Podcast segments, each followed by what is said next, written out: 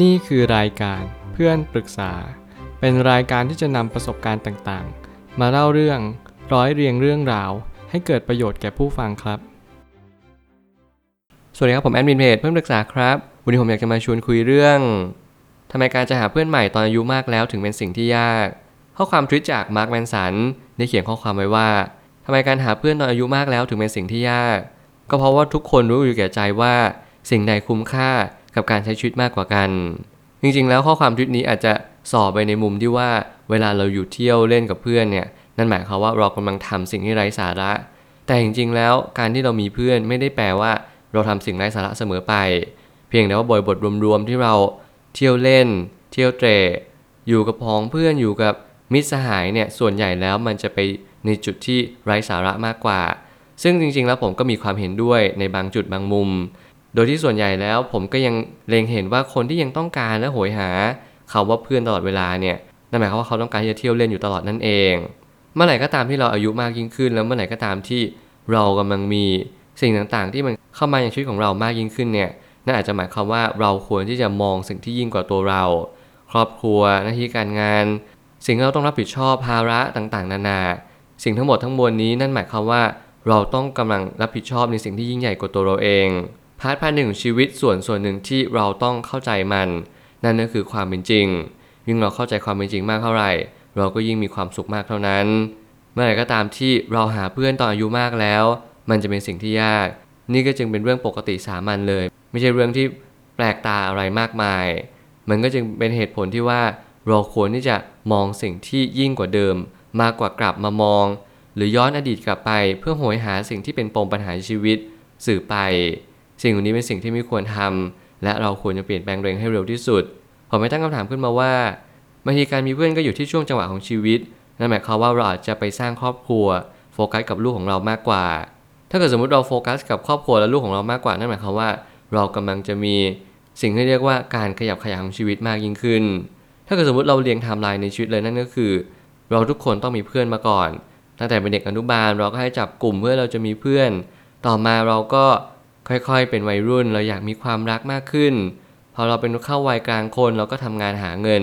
ต่อมาสักพักเราก็รู้สึกว่าเออ พอเรามีเงินแล้วพอเรามีทุกสิ่งทุกอย่างแล้วเราก็อยากมีครอบครัวมีลูก นี่จึงเป็นไทม์ไลน์ที่เป็นปกติของวิถีชีวิตโดยรวม ซึ่งในความเป็นจริงแล้วเราอาจจะไม่ทำแบบนี้ก็ได้บางคนก็มีแฟนก่อนค่อยมีเพื่อนบางคนก็มีเพื่อนแล้วรู้สึกไม่ตอบโจทย์ไปทำงานเลย สิ่งเหล่านี้เป็นสิ่งที่เราต้องเรียนรู้ในชีวิตประจำวันว่า เราเป็นคนแบบไหนรู้จักตัวเองให้มาก และเราจะเข้าใจตัวเอง ไม่ใช่ว่าอายุมากแล้ว หายากโดยเพียงแค่อายุ แต่อายุนั้นอาจจะมีความหมายแฝง เช่น ความรับผิดชอบภาระต่างๆ ที่เข้ามาเมื่ออายุมากขึ้น ถ้าสำหรับผมและผมยังมีความเชื่อว่า ทุกๆ คนเนี่ยมีวิถีชีวิตที่แตกต่างกัน โดยมีเจตจำนงอิสระที่ไม่เหมือนกันเลย ไม่ว่าจะเป็นฟรีวิวไม่ว่าจะเป็น objective purpose หรือว่า meaning of life เนี่ยแตกต่างกันอย่างสิ้นเชิง มันจึงเรียกว่าเป็นปัจเจกชนนั่นเอง พอเราย้อนกลับมามองที่ปัจเจกชนเราก็จึงเรียนรู้เล็งเห็นได้ว่า สิ่งเหล่านี้เป็นสิ่งที่เน้นย้ำเป็นประจำ การเน้นย้ำเป็นประจำนั่นหมายความว่า เราต้องเข้าใจสิ่งที่ยิ่งกว่าเดิม สิ่งที่ higher self สิ่งที่มันสูงกว่าตัวเรา นั้นจึงเป็นสิ่งที่ผมจึงมีความคิดว่านี่เป็นสิ่งที่สำคัญต่อชีวิตเราทุกๆ คนไม่ว่าจะเป็นตัวของผมเองหรือตัวของใครก็ตาม ที่กำลังฟังพอดแคสต์นี้อยู่ ผมก็ยังมีความเชื่อมั่นอยู่ลึกๆว่า เราทุกคนเนี่ยจะต้องเรียนรู้ที่จะเปลี่ยนแปลงตัวเองและเข้าใจตัวเองว่า เราควรทำอย่างไรต่อไป เมื่อเราเข้าใจสิ่งที่เราทำต่อไปแล้ว เราก็แค่รักษาระบบ รักษาวิธีการที่จะไปถึงจุดหมายที่เราตั้งใจเอาไว้เท่านั้นเอง สิ่งที่มีความคุ้มค่าต่อช่วงวัยสำคัญมาก ไม่ว่าจะเป็นตอนเด็กเน้นเพื่อน ตอนวัยรุ่นเน้นแฟน ตอนวัยทำงานเน้นงาน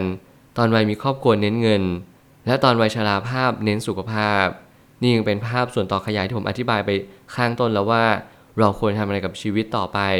ถ้าเกิดสมมติเราถามกันทุกคนว่าทุกคนดำเนินแบบนี้ไหม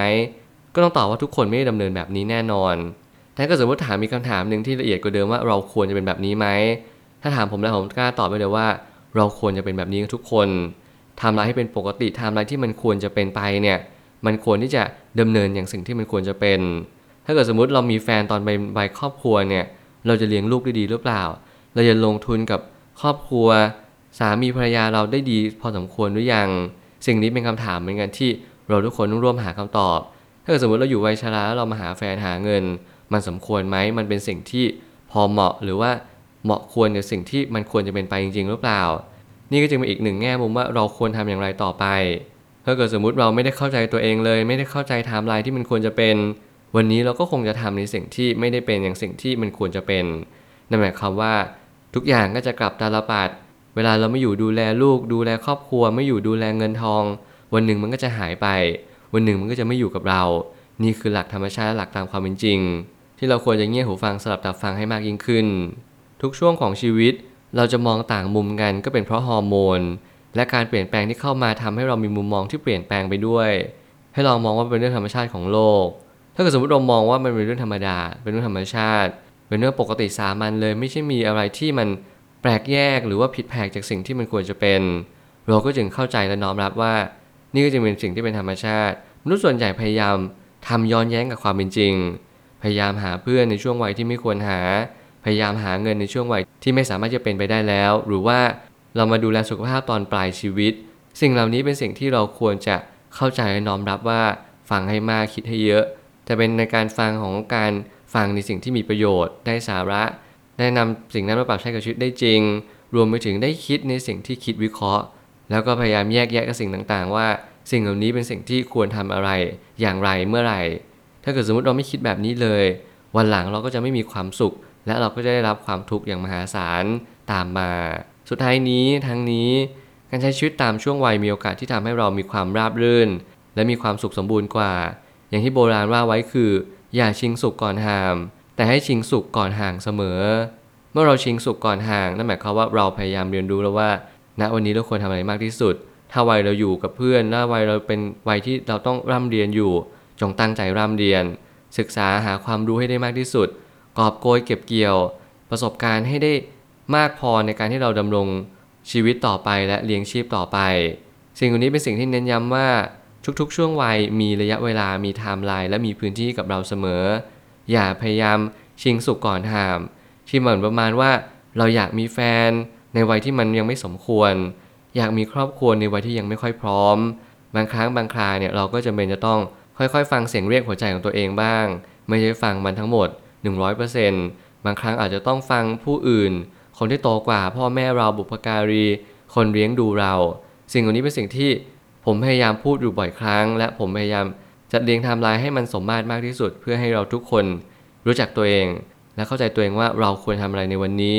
บางคนไม่มีโอกาสที่จะอยู่กับเพื่อน บางคนไม่มีโอกาสที่จะอยู่กับแฟน ต้องทำงานได้แต่เด็กโอเคไม่เป็นไร บางครั้งชีวิตเราเหวี่ยงบททดสอบให้ชิงสุขก่อนหาม เร็วเกินไป เราก็จึงต้องเรียนรู้ว่า สุขนี้มันเป็นสุขที่ทำให้เราไม่ได้มีความสุขที่แท้จริง ในวันนี้แต่วันหน้าเราได้ชิงสุขก่อนห่างแน่นอน มันเหมือนกับมันเป็นสุขขอไข่ไม่ใช่สุขกอไก่นั่นเอง เรียนรู้แบบนี้เข้าใจแบบนี้วันหนึ่ง เราทุกคนก็จะมีความสุขในระยะยาวอย่างแท้จริง ผมก็จะให้กำลังใจกับทุกคนแบบนี้ไปเสมอ แล้วเมื่อไหร่ก็ตามที่ทุกคนมีความสุข ผมก็จะมีความยินดี แล้วก็มีความเห็นด้วยอย่างแน่นอน ผมเชื่อทุกปัญหาย่อมมีทางออกเสมอ ขอบคุณครับ รวมถึงคุณสามารถแชร์ประสบการณ์ ผ่านทาง Facebook Twitter และ YouTube และอย่าลืมติด Hashtag เพื่อนปรึกษาหรือ f r ร e n d t a l k a ด้วยนะครับ